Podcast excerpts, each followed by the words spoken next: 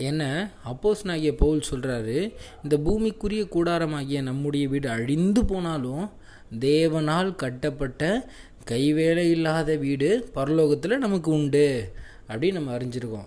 என்ன? பூமிக்குரிய கூடாரம். இங்கே ரெண்டு காரியம் பார்க்குறோம். பூமிக்குரிய கூடாரம்னா ஒன்று இந்த சரீரம். இந்த சரீரத்தில் நம்ம இருக்கோம். இது ஒரு பூமிக்குரிய கூடாரம்.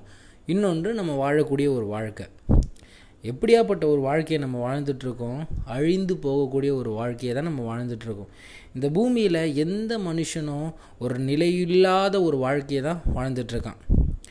ஏன்னா எப்பேற்பட்ட ஒரு பணக்காரனாக இருந்தாலும் எப்பேற்பட்ட ஒரு டாக்டரை நம்ம வச்சுட்டு இருந்தாலும் எவ்வளோ நான் காரியங்களை செஞ்சிட்டு இருந்தாலும் நம்ம அதிகபட்சமாக நம்ம வாழ போகிறது நூற்றி இருபது வருஷம்தாங்க. இந்த பூமிக்குரிய வாழ்க்கைன்றது நமக்கு நி நிலையில்லாத ஒரு வாழ்க்கை.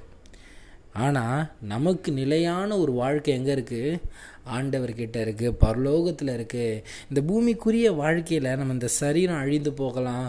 நம்ம வாழ்கிற வாழ்க்கையில் அநேக காரியங்கள் நம்ம விட்டு போகலாம். ஆனால் நமக்கு பரலோகத்தில் ஒரு நித்திய வாழ்க்கை இருக்குது அது தேவனால் எனக்கு கட்டப்பட்டிருக்கு. தேவனால் எனக்கு வைக்கப்பட்டிருக்கு. நீங்கள் யோசிச்சு பாருங்களேன். இந்த பூமியில் ஆயிரம் காரியங்கள் நம்ம செஞ்சாலும் இந்த பூமியில் இருந்து நம்ம என்ன பண்ண போகிறதில்ல கொண்டு போகிறதே கிடையாதுங்க. இந்த வாழ்க்கை கர்த்தருக்குரிய வாழ்க்கை. இந்த பூமிக்குரிய வாழ்க்கையில் ஆண்டவர் என்னை வச்சுருக்காரு. ஏதோ ஒரு நோக்கம் ஏதோ ஒரு திட்டம் ஏதோ ஒரு காரியத்துக்காக என்னை வச்சுருக்காரு. அப்போது அந்த காரியத்தை அந்த திட்டத்தை நான் செய்து முடித்துட்டு நான் தேவனுடைய பிள்ளையாய் நான் என்ன பண்ணுவேன்? உண்மையும் மொத்தமாக ஆண்டவரிடத்தில் போகக்கூடியவனாக இருப்பேன்.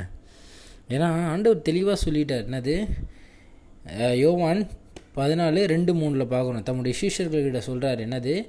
என் பிதாவின் வீட்டில் என்னது? அநேக வாசஸ்தலங்கள் இருக்குது நான் போய் உங்களுக்கு ஆயத்தம் பண்ணிட்டு வரேன்.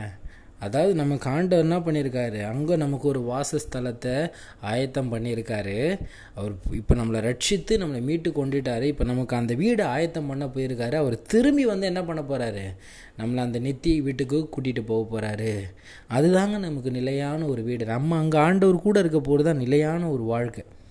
அப்போது இந்த ஒரு வாழ்க்கையை நான் எப்படியாப்பட்ட ஒரு வாழ்க்கையாக வாழ்கிறேன் இந்த பரலோகத்திற்குரிய வாழ்க்கைக்காக இந்த ஒரு வாழ்க்கையை நான் உண்மையும் முத்தம் பரிசுத்தமும் பாவமில்லாத ஒரு வாழ்க்கையை வாழ்கிறேனா இல்லை தேவனுக்கு பிரியமில்லாத ஒரு வாழ்க்கையை வாழ்கிறேனா இது நம்ம கடைசி வாழ் வாழ்க்கைங்க.